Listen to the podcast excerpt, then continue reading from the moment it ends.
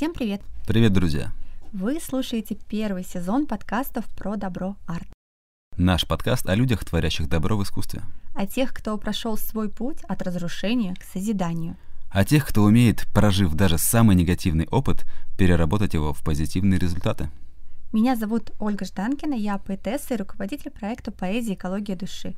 Мне 32 года, и я считаю, что творить добро — это не абстрактная цель. А меня зовут Назар Колковец, поэт и предприниматель. Мне 29. Стараюсь жить по завету Маяковского. Светить всегда, светить везде до дней последних донца.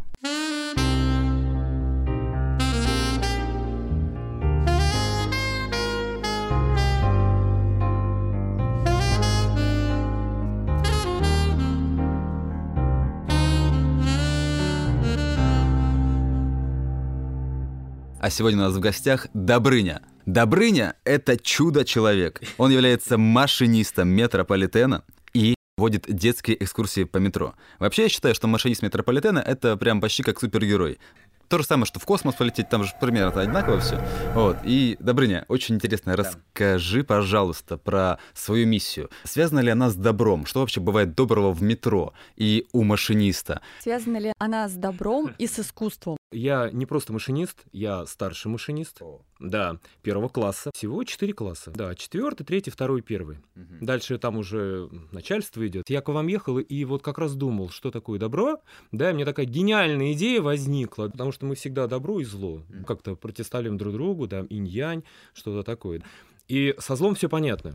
Угу. Зло это все, что, ну, все, все, что плохое, да, все зло, все можно объединить. А вот добро, получается, это самое главное, что у людей есть. Ведь добро это и любовь есть, и преданность, там, дружба, все что угодно. То есть добро это такое слово, которое притягивает в себя все и противостоит злу. И вот э, зовут меня Добрыня. Да, и кажется, что вот мне как раз со злом-то и надо бороться, там, на коне, там, со Змеем Горынычем, хе-хей, хе-хей, да, мы победим, все будет отлично. На самом деле все очень сложно с добром у меня. Потому что когда я был маленьким, меня называли Добрыней, это очень большая ответственность. Представляете, вот я в детском саду, у меня есть машинка, катаю, подходит мальчик, отнимают у меня ее. Я это помню с детства. Я обратно на себя тяну, и у мальчика так не мой такой вопрос, ну как же так? Ты же Добрыня. А раз ты добрый, значит, надо делиться. И я всю жизнь хотел быть злым. Вон, я всю жизнь хотел быть злым. Но вот, к сожалению, имя ну, не отпускает и все равно заставляет где-то быть добром, творить какие-то добрые дела. Слушайте, я понял такую одну вещь. Если ты вот даже где-то вот такое выражение сделал добро, убегай быстрее, пока тебя не догнали. Это так работает, действительно. Знаете, ну вот я работаю машинистом с 91 года, уже 30 лет. Значит, у меня был случай лет, наверное, 7 назад. Я нашел паспорт. Угу. Нашел паспорт метро. Мы оборачивали составы на проспекте Просвещения. Да, я выхожу, паспорт лежит, я поднял, хотел милицию отнести. Но начал его листать, смотрю, там, значит, место прописки Сигирский район, поселок Надвоице. А у меня там дяди с тетей живут. Угу. Ну неужели я милицию буду отдавать? Человек, который паспорт, ну вот он потерял, ему надо, а это же очень долгий процесс. Ну, да. да, я звоню своему дяде после работы, говорю, так и так, ты знаешь этого человека? Он говорит, конечно. Но через дом от меня живут, это вот сын моих друзей. Я говорю, срочно мой телефон, угу отдавая, значит, родственникам, те, значит, ему звонят, мне сын, значит, передай, сын перезванивает, и первый вопрос, а где мой ноутбук? Я говорю, Фантастика. я говорю, вы знаете, что ну, ноутбука не было с вашим паспортом. Вот паспорт есть, ноутбук. Вот если хотите, паспорт, пожалуйста, приезжайте. Нет, я отнесу в милицию. Ладно, я сейчас приеду. Через два часа, да, я дал свой адрес, жена, конечно, мне там, ты что делаешь, там, ну, еще и адрес свой дал. Ну, я думаю, ну как так, ну, доброе дело, доброе дело. Да. Звонок в дверь, я, значит, в глазок, смотрю, стоит два человека. Один такой маленький, худенький, а второй такой большой, такой здоровый. Думаю, ну, значит, будут бить. Да, ноутбук-то там ну, должен где-то находиться. Я выхожу на лестницу. А, еще до этого, значит, я позвонил соседу со второго этажа. Я говорю, слушай, ты будешь выходить курить? Я тебе позвоню, выйди, пожалуйста, покури. Ну, вдруг там что там, как, что там, да, добро. Правильно, Добро должно быть с кулаками, есть такое выражение. Поэтому друга и пригласил. Я, значит, выхожу, Говорю, так и так, вот паспорт, все, значит, нормально. И э, там получается такой очень, даже не диалог, монолог. То есть человек на меня наезжает, Значит, где мои деньги, где мой ноутбук, где мой там какие-то курсовые, там еще что-то, еще что-то. Я ему пытаюсь объяснить, что, ну, ты понимаешь, э, ну не будет тебе звонить человек, говорить адрес, там, родственники, ты вот 2 плюс 2 не сложил, как вот у тебя мой телефон появился, цепочку-то перекрути назад. Такого, ну не может быть такого, чтобы я тебя обокрал и вот предлагаю тебе, тем более я тебе бесплатно отдаю, все, забирай свой паспорт уходи. Он, значит, вырвал паспорт, Значит, уходит парень, который вот этот здоровый, он с непонимающими глазами на меня смотрит и начинает извиняться. Он-то понял. Ну да. Он-то понял. И он говорит, ой, простите, пожалуйста, моего друга, он, да, вот он несколько дней назад и потерял и деньги, и он очень переживает. Я говорю, ну вы-то понимаете, что я тут ни при чем. Я-то понимаю. Я-то понимаю! Ну и друг у меня курит, значит, нервно смеется. И вот творите добро и убегаете.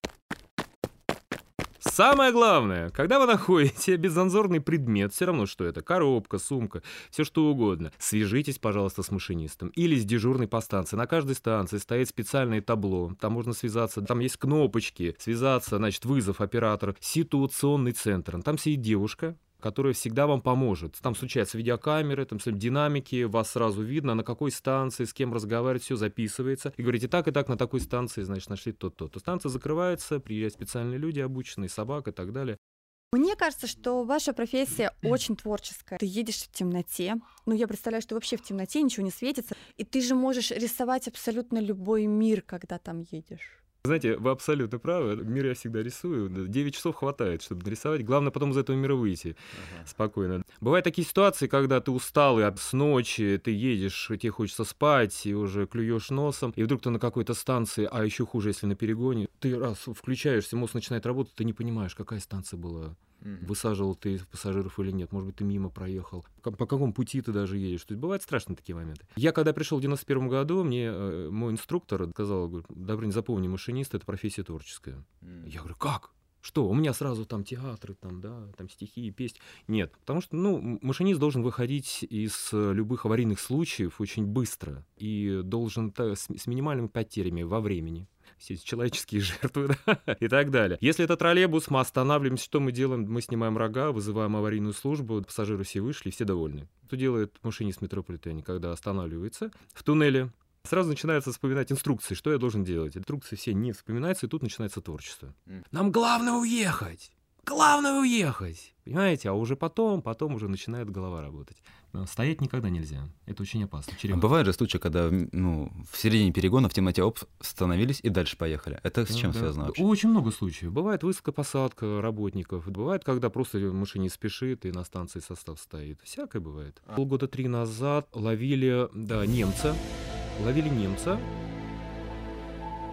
По-моему, московские ворота. Ага станция, где мы вот недалеко отху- находимся, он туда спустился, почему-то к дежурному сначала пошел, говорил, где у вас здесь стратегические объекты, какие-то ракеты спрятаны. Ему там не ответили, сказали, парень, у нас ничего нету. Он решил сам проверить, что же там существует. Спустился, пошел по туннелю, ну и вот поезд из-за поворота он увидел. Это последнее, что он увидел. У меня есть вопрос, Добрыня, для вас, связанный с вашей работой с экскурсиями. Вы же да. водите в метро экскурсии для детей. Сразу хочу сказать, что это уникальная экскурсия такой экскурсии нигде, ни в одном метрополитене, мира даже, вы нигде не найдете. Чем она уникальна? Во-первых, ее проводит не просто экскурсовод, не просто какой-то аниматор, человек со стороны, а настоящий, действующий машинист первого класса. Ты?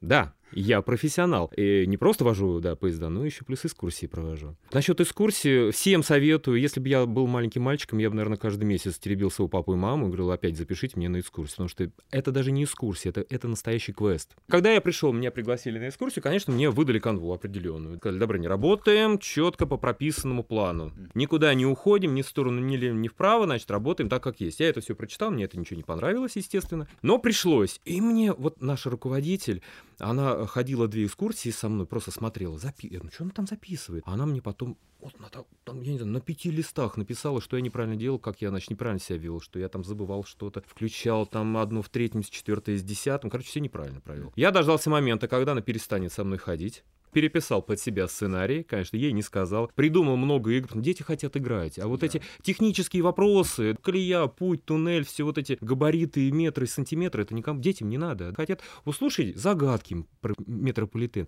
мистику, историю, поиграть, подвигаться. Понимаете, и когда я это вот внес, конечно, совсем по-другому. Это, кстати говоря, про то, что добро должно поощряться. Добро ни, ни в коем случае не должно поощряться. Вы знаете, я когда даже вот своим руководителям говорю, знаете, я намекнул, намекнул, не конкретно, намекнул просто, знаете, я вот сделал такую-то игру, у меня вот такие планшеты, у меня вот такие-то игры, у меня пришлось там покупать, что ты делать. Все эксклюзивно, конечно. А мне говорят, ну, ты молодец! И я понял, что, ну, да, я молодец. Это неправильный И подход. В смысле, это не так, как должно быть. Так, к сожалению, часто бывает, когда принимают то, что вот человек делает там от всей души, но он же от души сделал. Молодец, правда. И то поощрение похвалили, не Ну да, отругали. Да, согласен. Но это ненормально. То есть на самом деле э, хорошие отзывы, может быть, какая-то премия, это, это правильно. Улыбки детей, да, и обнимание родителей, красивых мам, это, это вот все, Это главное это самое которая- главное, конечно, конечно, вы что, нет. Тем более машинисты метрополитена получают очень хорошую зарплату. Так что, да, это все только для души. Так, и на- насчет экскурсии, у меня две экскурсии. Есть фирма Теона. Ее можно найти у меня, например, на моей страничке. Есть это ВКонтакте, фирма Теона. Она занимается экскурсиями по социальным объектам. Это и метрополитен, это и ледокол Красин, это стеклодувные мастерские, это и мозаичные мастерские, это аэропорты, аэропорт, вернее. Именно вот такая тематика. Профессионально этим занимаются. Ну, я там, конечно, лучший экскурсовод. Здорово. У меня две экскурсии для детей до 7 лет, с родителями обязательно, потому что все-таки у нас метрополитен такой объект стратегический. Просто так водить группу из детишек очень тяжело. И старшая группа от 8 лет. Обязательно с родителями и выше. Там еще проводятся экскурсии в депо. Но единственное, что, э, по-моему, с 14 лет можно в депо при наличии паспорта и так далее. По депо тоже замечательно, не я вожу, там другие профессионалы водят, которые именно вот как-то вот показывают все изнутри, всю нашу работу. Плюс у нас есть ретро-состав. По первой линии выходит старый, там, из четырех вагонов. Там вот есть сначала экскурсия по депо, потом все садятся в этот ретро-состав, смотрят, как он внизу выглядит, там подвагонное оборудование, как кабина выглядит. Они садятся, видят работу машиниста, как по- поезд выходит. Еще маленькое отклонение. Я еще официальный Дед Мороз с метрополитена. В этом году я болел коронавирусом, поэтому меня вот не получилось э, поработать Дед Морозом. Вообще нигде. Ни в детских садах, нигде, даже вот в метро так получилось. Но в прошлом году как раз я выезжал на ретро-поезде. Вы представляете ощущение детей, когда Дед Мороз, который только что с ними играл, хе-хей, садится и управляет поездом. Ну, конечно, был у всех шок. Вот. Это что касается фирмы, то, что она проводит какие экскурсии. Что касается про меня, вот младшие э, экскурсии до 7 лет. Вот я тут принес, жалко, у нас тут нету видишь. Это Метрофания, это кротик, который мне помогает с младшими детишками. Он почему-то всегда работает с, э, с ночной смены, когда мы проводим экскурсии. Я детям говорю, что он очень устал, просыпается у меня в кармашке, говорит, эй, там все, я уже проснулся, и он задает разные загадки детям. У них планшеты, там полностью, значит, станции, загадки. Они должны на загадки с родителями, значит, ответы писать, и в конце делать вот на эти ответы там ключевое слово. У меня есть помощник, кротик Митрофаня. Поэтому, да, его можно потрогать со мной. Он умеет разговаривать, ему можно даже задавать вопросы. Он на многие вопросы отвечает. Потом, это, это очень интересно, потом расскажу. Так, еще я принес очень интересно. Вы как-то все смотрели мои подарки, э, то, что я принес. Вот это я показываю детям еще, э, как вот в метро у нас, как оно развивалось. То есть у нас открылось 15 ноября 1955 года наш метрополитен. И первые люди, которые спускались, они покупали билетики. Специальные билеты, бумажные билеты, да. И в 58 году делали вот такие жетоны. Это настоящий жетон, первый жетон петербургского метрополитена. Прочту. Ленинградский метрополитен с обратной стороны для прохода опустите в турникет. Напоминание.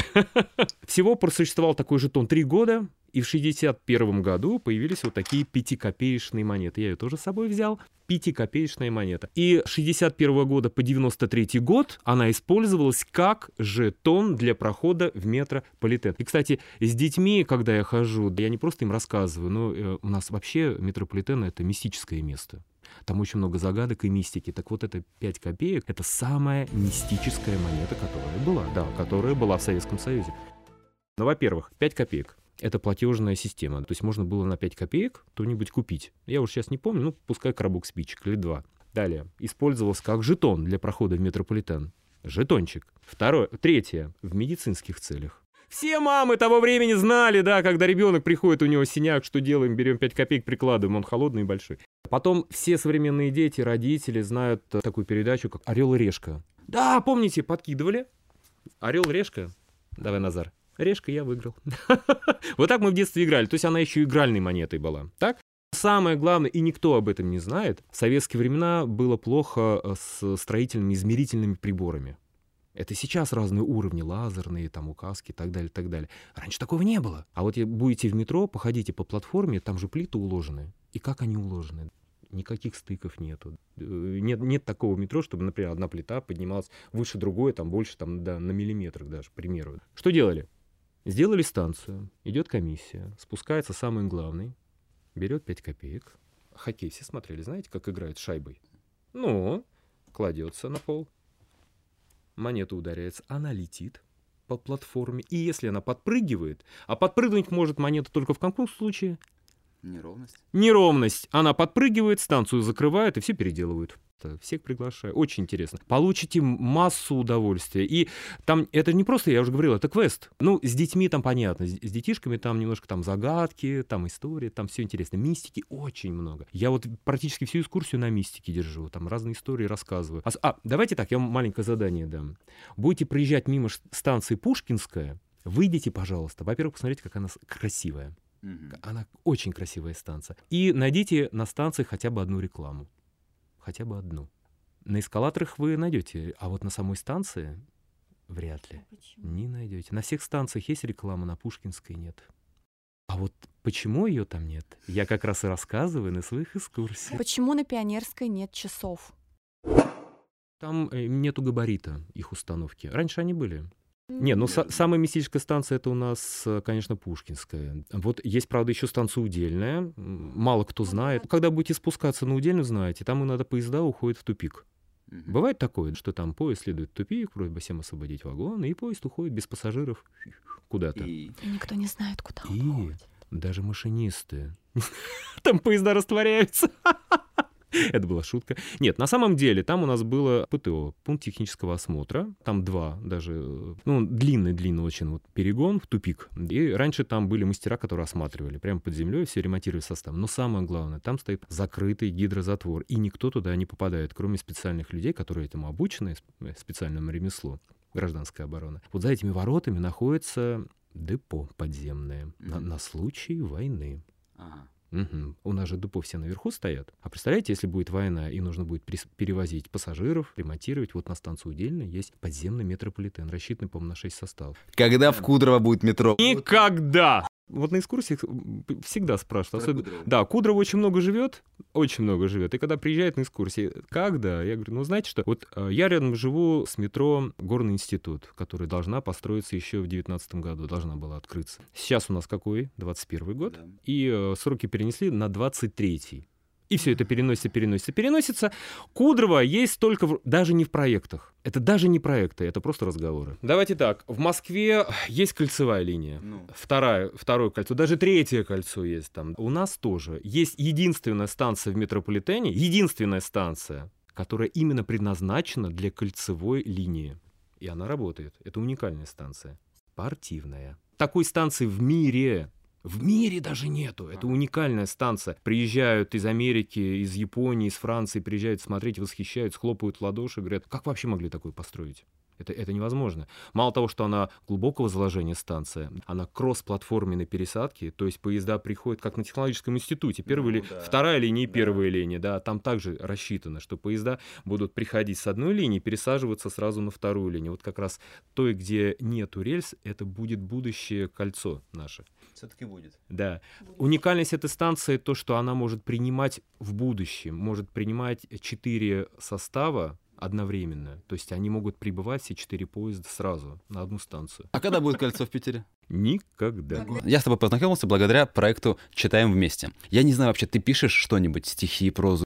Всю жизнь хотел быть творческой личностью, что-то писать и играть. Единственное, четыре года играл в оркестре на тромбоне. Но в силу своего характера меня все время, значит, ругал э, наш руководитель. Он говорит, Добрын, тебе не в оркестре надо было не в духовом играть, а в джазовом в каком-то джаз-банде, потому что меня всегда куда-нибудь уносило. Вот это то, что меня уносит, это везде. Вчера у меня а, был великолепный вечер.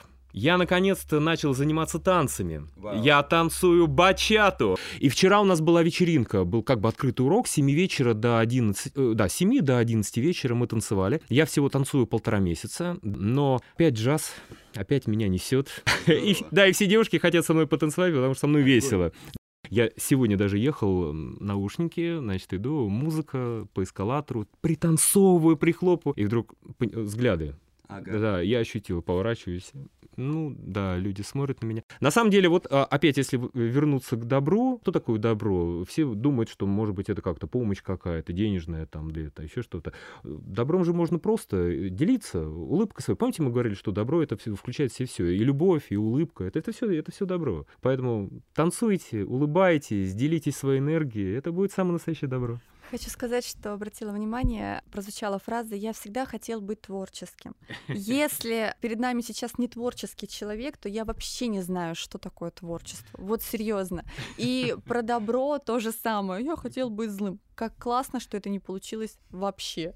И, историю про злого Добрыню хотите расскажу? Да. Значит, лет, наверное, пять назад мне звонит одна мама и говорит, Добрыня, мы так хотим вас видеть Дед Морозом, а это, значит, звездная, это школа. Сейчас я вот даже уже не помню номер этой школы. Говорит, ну, знаете, я вообще вот работаю только по своим. Мне очень сложно в график попасть. И она мне день звонит, два, три, четыре. Говорит, я говорю, ну почему я? Я-то почему? Вас рекомендовали? Я говорю, ну, как я, миллионы Дед Морозов, очень много. Нет, вот вы. Я говорю, ну, давайте так. А, он говорит, у нас очень музыкальный класс очень музыкальные. Там все дети поют у нас, танцуют, там будет так. Вы просто придите в конце подарки раздайте. Я говорю, хорошо, ладно. И я говорю, только давайте, знаете, раз вот вы мне ничего не даете, никакого сценария, это даже плюс. Тогда я с вас деньги вообще никакие брать не буду. Но делаем так, вы ничему не удивляйтесь. Там точно все нормально? Да, да, да, все, все нормально. Я говорю, да все будет хорошо, да. Раз никакого сценария, раз мне только подарки, значит никаких денег. Ну ладно, мы вам там коробку конфет. Я говорю, ничего не надо. Ладно, окей. И думаю, как же их наказать? Ну и тут у меня злой Добрыня включился такой, что ж мне такого сделать? Думаю, вот они мне звонят, мне звонят, меня отрывают. Значит, и вдруг приходит мне в, э, в голову э, такая идея, добро и зло. Ну, кто может противостоять Дед Морозу? Черт. В сказках. Ну, черт, да, представляете, дети и черт, пират. Пират. Конечно же, кого я могу играть? Я переоделся в пирата. И когда они... И, конечно, Дед Мороз костюм у меня тоже был.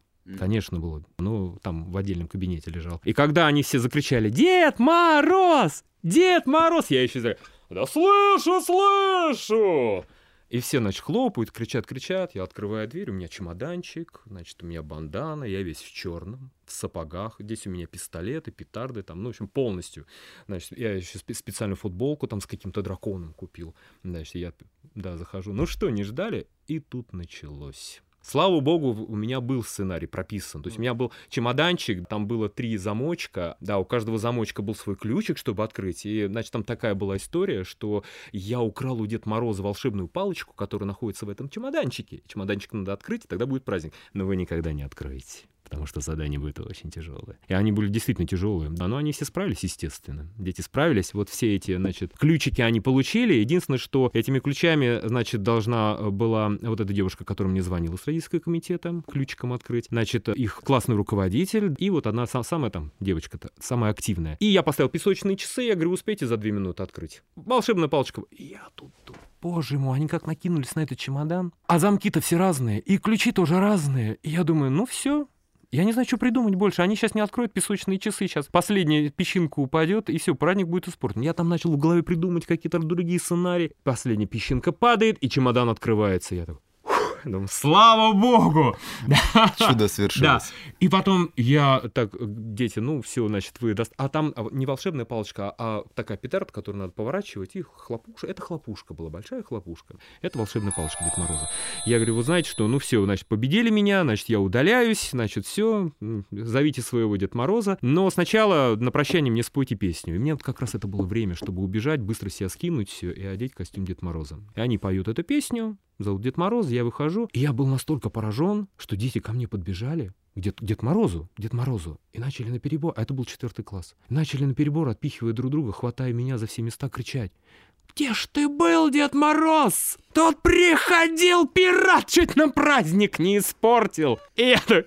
У меня слезы на глазах просто текут по бороде. Я и так-то весь уже был мокрый, просто текут. От умиления часть. Я пытаюсь изменить голос, у меня не получается, они ничего не понимают. Мы, значит, вместе в хоровод водим, да, я раздаю подарки, и все было замечательно, чудесно. Но но в этой истории есть добрый конец, добрый конец. И денег, конечно, я не получил, я убежал, естественно. Но там, оказывается, была мама, которая в типографии работала. Вот жалко, я не принес. Они мне сделали книжку. И называется она просто «Я работаю волшебником». И они фотографировали этот праздник и сделали книжку. Представляете, да. цветная книжка с моими фотографиями, и я был вообще в шоке. Когда подарили, ну какие деньги? Ну какие деньги? Это же Это так здорово. Детский сад. Василек, замечательный, приглашает меня в прошлом году, значит, тоже Дед Мороз. Они знают, что я люблю шутить, с родителями играть. А говорит, ну что, в этом году опять что-нибудь придумаешь? Я говорю, ну, как всегда. Я делаю гитару на гитару, у меня она, значит, вся светится, и у меня там есть такая э, песенка очень веселая про Дед Мороза, звучит песня, я выхожу с гитары и начинаю, вот Дед Мороз с гитарой, вы представляете, да, вот он танцует, да, это тоже было здорово. А, ну хорошо, и последнее, все, с Дед Морозом заканчиваем. В дев... Э, я начал работать Дед Мороза в 93-м году, но тогда еще Дед Морозов было очень мало, и они были на расхват. И у нас э, с моей же супругой, с первой, вот, с которой мы сейчас очень дружим. Она придумала стихи насчет творчества. Вот, вот она молодец, она пишет стихи. «Дорогие молодые мамочки и папочки, чтобы в Новый год не скучали ваши детки-лапочки, пусть из сказочного леса к вам с мешком большого веса, со Снегурочкой вдвоем Дед Мороз придет к вам в дом. Лучше время не тяните, а скорее нам звоните телефон». И мы расклеивали, Огонь. расклеивали, да, на всех детских садах, школах и на остановках. И у нас в 93 году было 66 вызовов адресов. Ух ты. Про добро, про добро. На нас именно вот в этом 93-м году э, вышла одна мама, которая состоит в обществе многодетных э, семей Васильевского, Василиостровского района. Я на, э, на Васильевском живу. И мы такие, да-да-да, да-да-да. И говорит, давайте, вот 31-го у нас, естественно, свободный день. И хотите? И она говорит, а вы знаете, а вы можете еще вот приехать? Там такая бедная семья, у них 10 детей, они там... А 93-й год, представляете? Да. Мы такие, да, конечно, приедем. Но у них, мы за них заплатим, только не берите с них денег. Я говорю, да. А потом я начинаю с ней общаться, оказывается, оказывается целое общество. И я говорю, давайте вот мы сделаем вот такое доброе дело. То у кого дети, ну, только не больше 10 адресов. Там было 15. Понятно. А появилось, да, в итоге. Потом по другим районам мы еще. И да, мы ездили, все бесплатно всем давали. И самое интересное, что это были самые веселые праздники. И это были единственные семьи, где Дед Морозу наливали. И это были единственные дети, которые Дед Морозу обнимали, чуть ли не целовали, и конфеты нам в мешок тоже давали. Это были подарки нам, Дед Мороз и Снегурочка. Ни в, ни в одних богатых семьях, в которых мы были, такого не было. Вот, вот это разница, это о многом говорит, на самом деле, об отношении, об отношении к чуду и празднику. Добрыня, спасибо да. большое за все эти истории, спасибо за то, что ты такой добрый, светлый, замечательный. Спасибо за метро, спасибо за творчество, за Дед Мороза. Мы тебе аплодируем, это просто... Браво мне! Да, Браво мне! Да, да, да брависсимо мне. Спасибо вам огромное, что пригласили. Очень приятно было вас видеть, в такой уютной обстановке посидеть. Ну, добро продолжается. Будем творить добро. Да!